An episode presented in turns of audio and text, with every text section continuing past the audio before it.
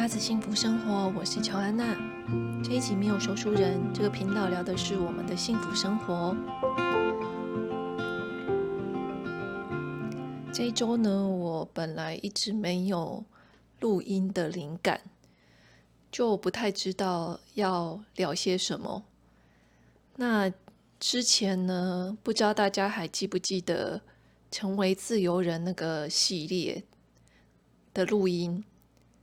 就是聊庄子跟相关的一些书。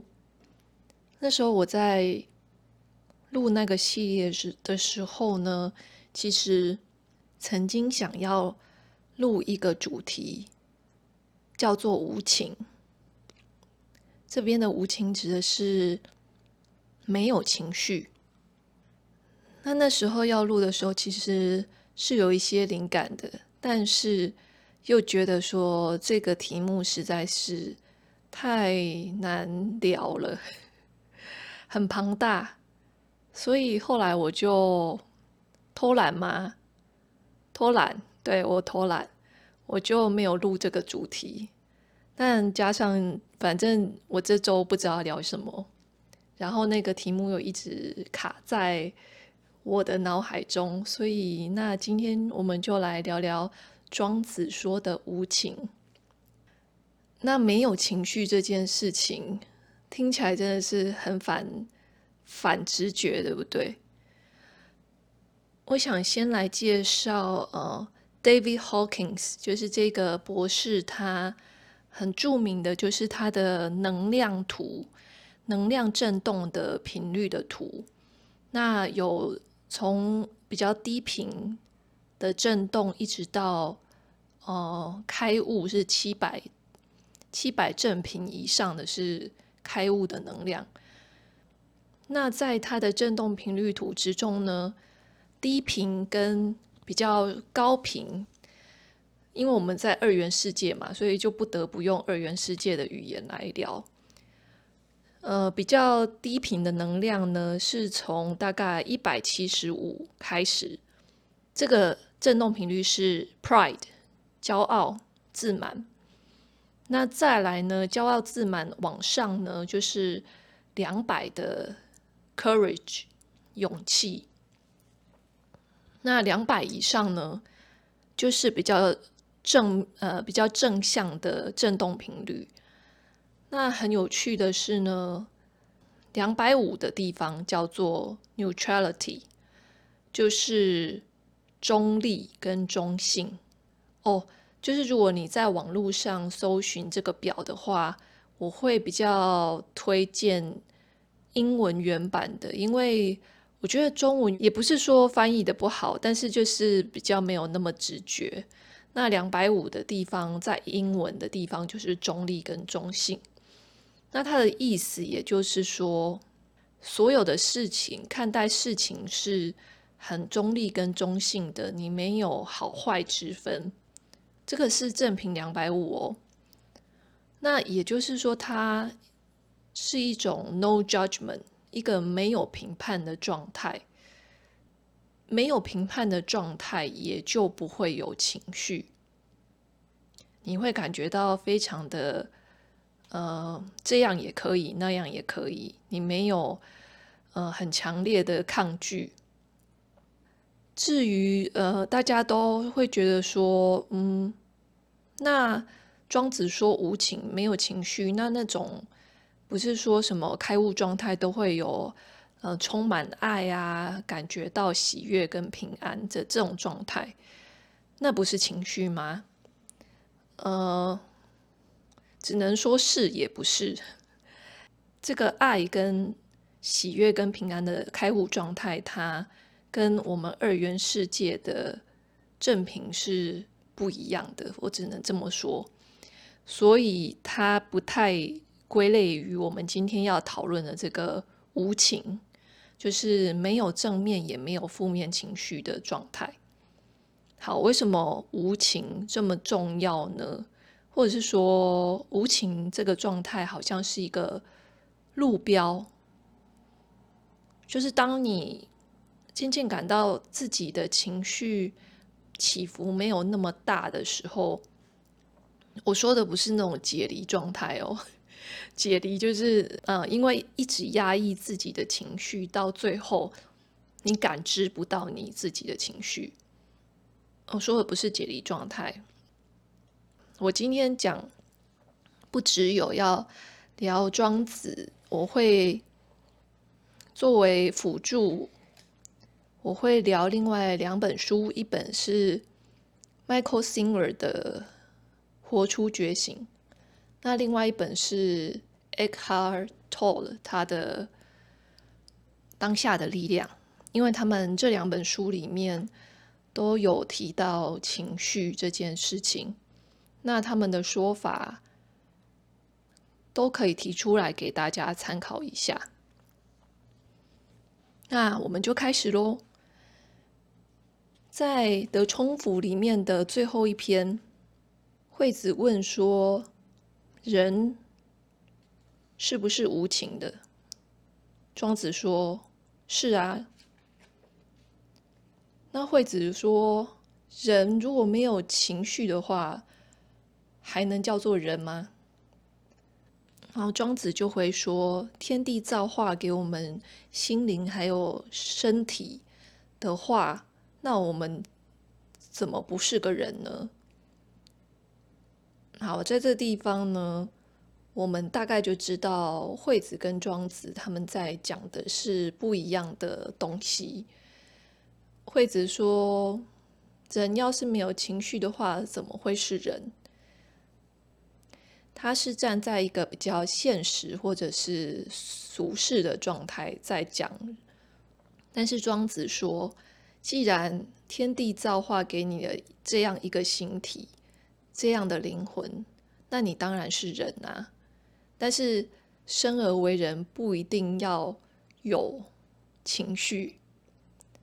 好，那惠子当然就继续追问啊，说。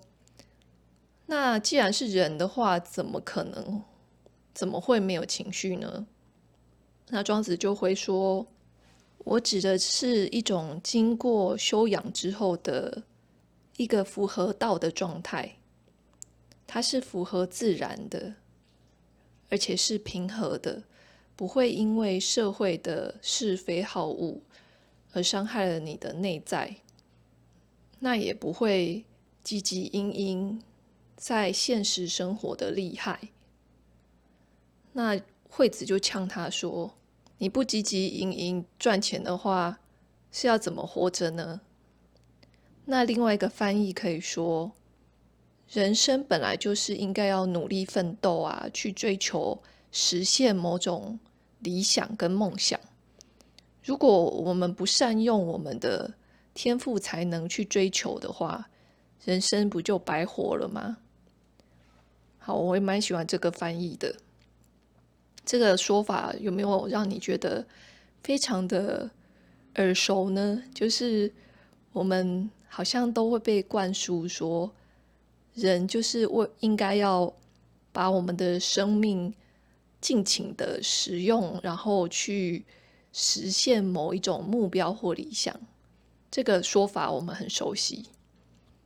那庄子是怎么回答的呢？庄子说：“我认为老天给我们的已经是完整的生命，我们只要忠于自己，活得自在，不因为追求无谓的虚荣，反而糟蹋了生命的自然，那才是最真实的人生。”惠子啊，你看看自己，你所作所为都背道而驰，就是跟道违背。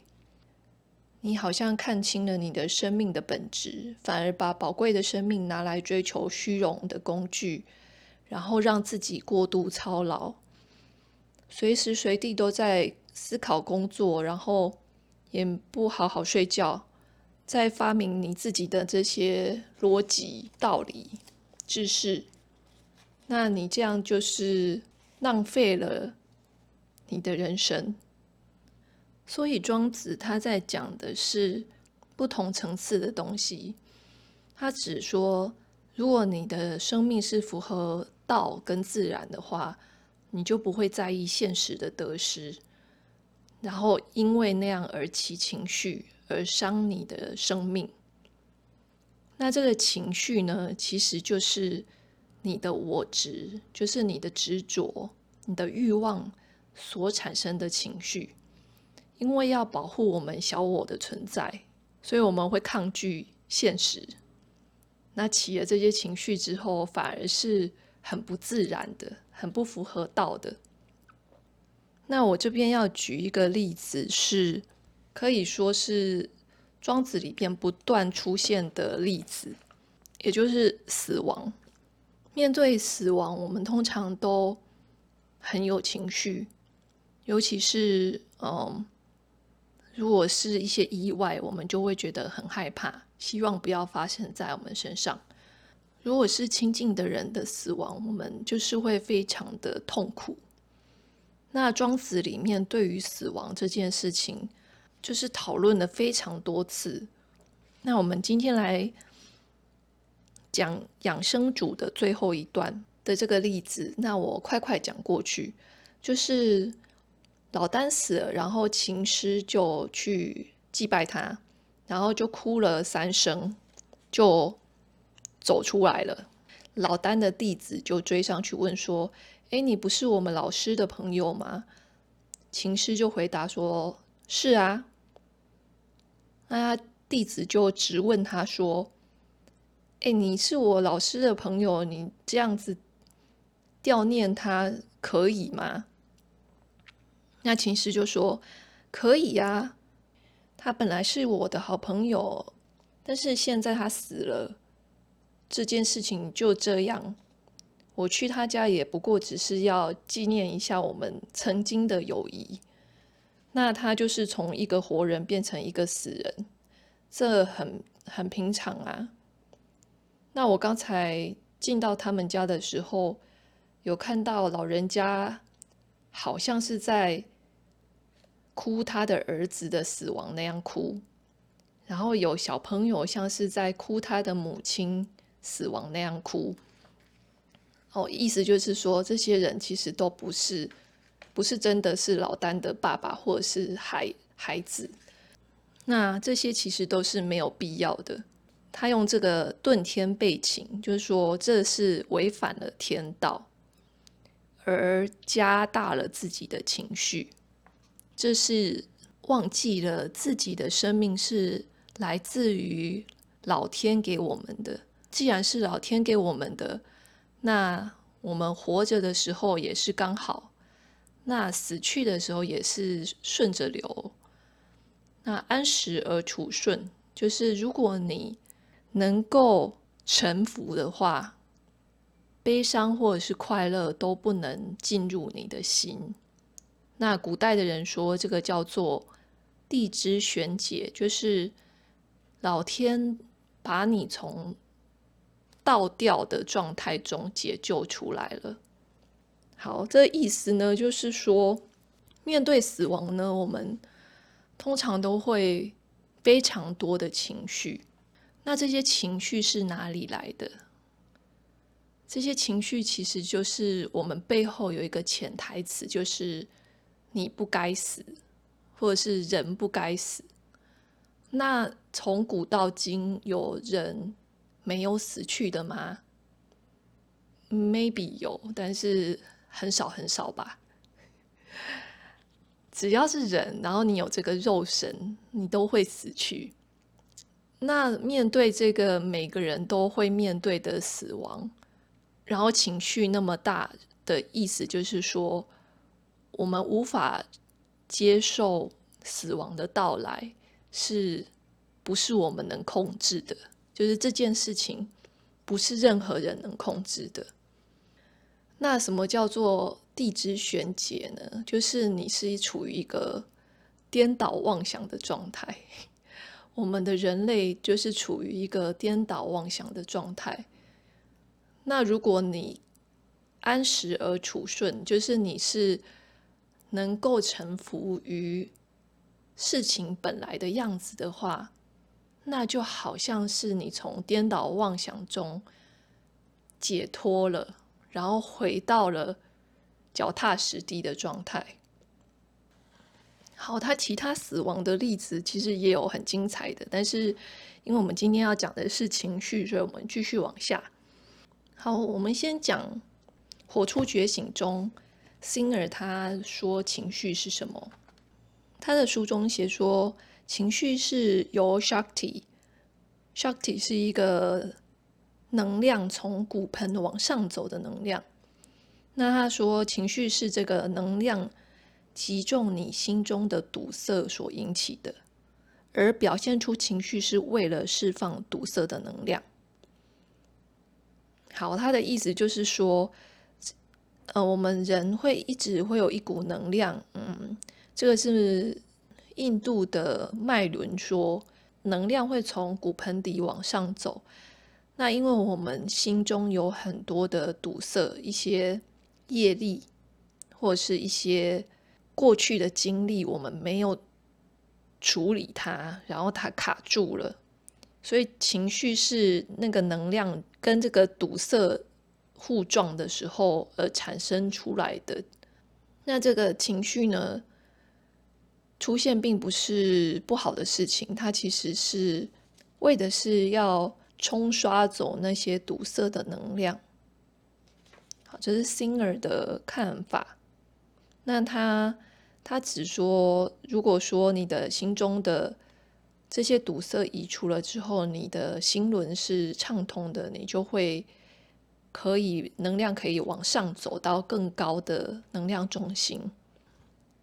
来讲讲 Eckhart Tolle，就是我不知道他的中文怎么翻译他的名字，但是这本书。相当的知名，就是当下的力量。作者他说，情绪其实是心智在身体上的反应。心智你可以想象成我们的头脑，所以情绪就是你的头脑的念头，然后它会反映在你的身体上面。比如说，你有了攻击的念头，然后你的身体就会开始蓄积一种。愤怒的能量让你可以，呃，向外攻击。那情绪是从哪里来的呢？所有的情绪都是从一个原始情绪来的。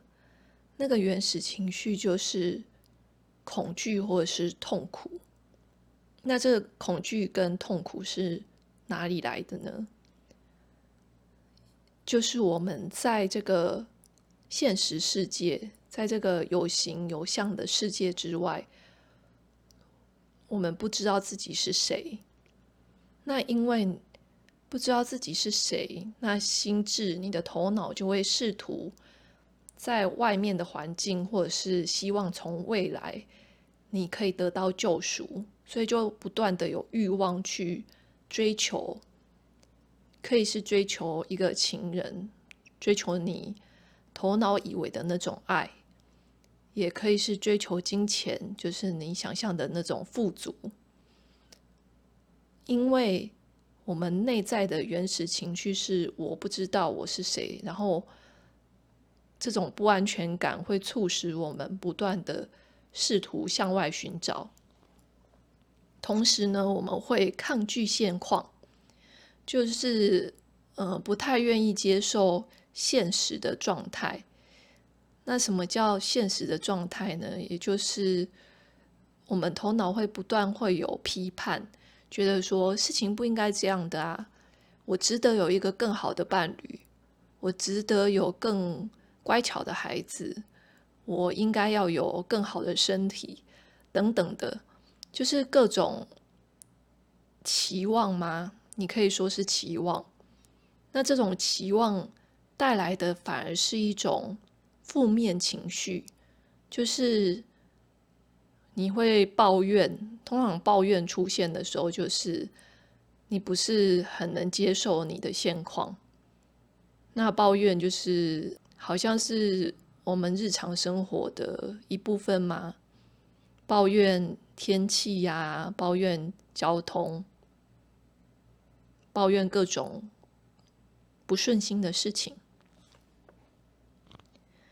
那这个我觉得很有趣的是，所谓的期望跟希望，嗯，我印象中就是希腊罗马神话里面有一个 Pandora's Box，就是潘朵拉的盒子。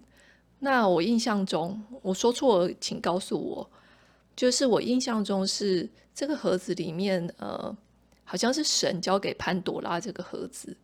那这个盒子被交代说不能打开，但潘朵拉因为太好奇了，所以就把盒子打开。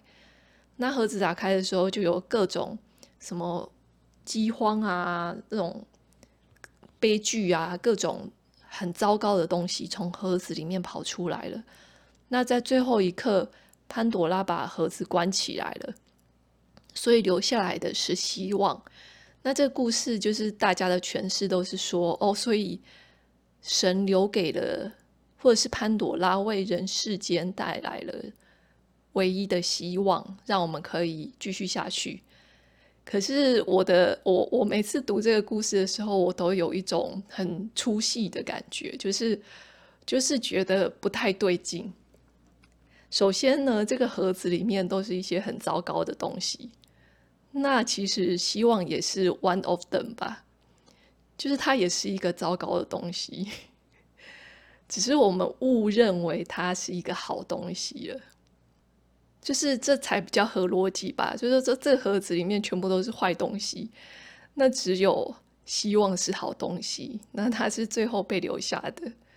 那如果它真的是好东西的话，不是应该要跟其他的坏东西一起来到人世间吗？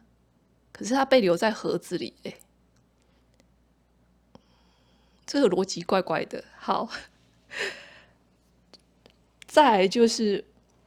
这才是重点，就是我想要聊的是，希望跟期望真的是个好东西吗？就是当你希望某件事情的时候，就代表它不是真的，或者是你的潜意识觉得它不是真的，所以你才会希望。我们期望的时候，就是在代表我们潜意识觉得它不是我们能控制的，所以我们有所期望。那大家都会有过的经验，就是期望落空的时候，那感觉很糟糕吧？好像就是这个世界不应该是这样，它应该是照我的期望走，可是它竟然没有诶。那有时候我们的希望也是一种欺骗自己的手段吗？这样讲有一点严厉，但是就我的体验是如此，就是。我希望某件事情发生，可是现实上可能我的行动并没有，我的行动并没有真正的可以让这件事情发生。然后剩下那些不足的地方，我是用我的希望去填补它。就是比如说，我想要出一本书，但是因为我写的字不够。练习不够，就是我其实没在写字。那我希望有人可以看见，喜欢我的文字，然后帮我出书，或者是出版社来找我。那是不是这个希望就是那个我行动不足的代偿吗？好，拉回来讲情绪，就是。在 YouTube 上面教庄子的 JT 叔叔，因为我之前很喜欢听他的讲庄子，那他的说法是，情绪是右脑的警铃。当你有情绪的时候，代表你有事情搞错了，所以你的右脑呢，不断的发出一个警讯，告诉你说你搞错了，然后这时候就是会有情绪。好，所以他的意思是说，当我们有情绪的时候，就是要回来问问自己，说我哪里搞错了。好，但是我不是要在讲说人不应该有情绪哦。前面讨论的这一串，可能都会让我们会很自然的联想到说，诶，那是不是不应该有情绪？呃，这个就是有点像是压抑。你觉得不该有情绪的时候，你其实是在说，我不愿意接受自己有情绪。就是这会让这让事情变得更复杂。所以，呃，我觉得有趣的是，人类图他在讲情绪中心的时候，他给他一个名字，说情绪中心其实是一种觉察的中心。那我以前就是觉得好奇怪，就是情绪为什么会是一种觉察中心呢？那后来就觉得蛮合理的，因为当你有情绪的时候，就是你。回到观者的那个时刻，就是当你发现有情绪的时候，回到那个观看的角色，然后看着自己，诶，我为什么会有这个情绪？这个情绪是从哪里来的？它在身体的哪个部位？或者是它有可能是过去某某个历史事件造成的？那就是看着这个情绪，然后去感知它。那同时，其实没有什么要做的，就是我们没有要解决什么，可能唯一能做的也只有放松跟呼吸吧。我们其实也不需要去分析它，只要看着它就好，只要感受它就好，注意力向内。聚焦内在情绪的能量。那其实这个功课不只有当情绪出现的时候，就如果没有情绪的时候，我们的注意力依旧能够往内集中在身体的内在能量场。好，这个是 Eckhart Tolle 他的建议，就是他的书里面讲的，就是如果你。时常把注意力往内集中在内在能量场上，那就是进入本体的、进入道的一扇大门。好，那回来聊聊，为什么我会想要聊无情这件事情？就是在我年初的觉醒体验之后，我有很明显的感觉到自己。的情绪变得很很少，或者是很平稳，就这跟我以前真的是很不一样的状态。那因为很不一样，所以我就意识到说，哦，自己的改变，所以对这个就这个议题就非常的有兴趣。那你可能会问我说，怎么样可以达到这种无情，就是没有情绪的状态？这个问题其实我也不断的在问自己，就是前面提到的那种开悟状态的无条件的爱啊，那种平安的感觉，就是当达到了那个状态之后，其他的东西都很自然的浮现了。就像是慈悲的感受，还有这个没有情绪，还有那个中性、很中立的感觉。那但是我完全没有答案说，那反过来要怎么做？就是当我们没有这些感觉的时候，我们要怎么样达到无情绪的状态？我在想，或许这些所谓的灵性导师跟禅师，他们在努力的都是跟这个问题有关吧。所以目前为止，我是没有答案的。那今天的这集就聊到这里喽。如果你有任何想法的话，欢迎到我的 IG 丢讯息给我。谢谢你的聆听。祝你有美好的一天，拜拜。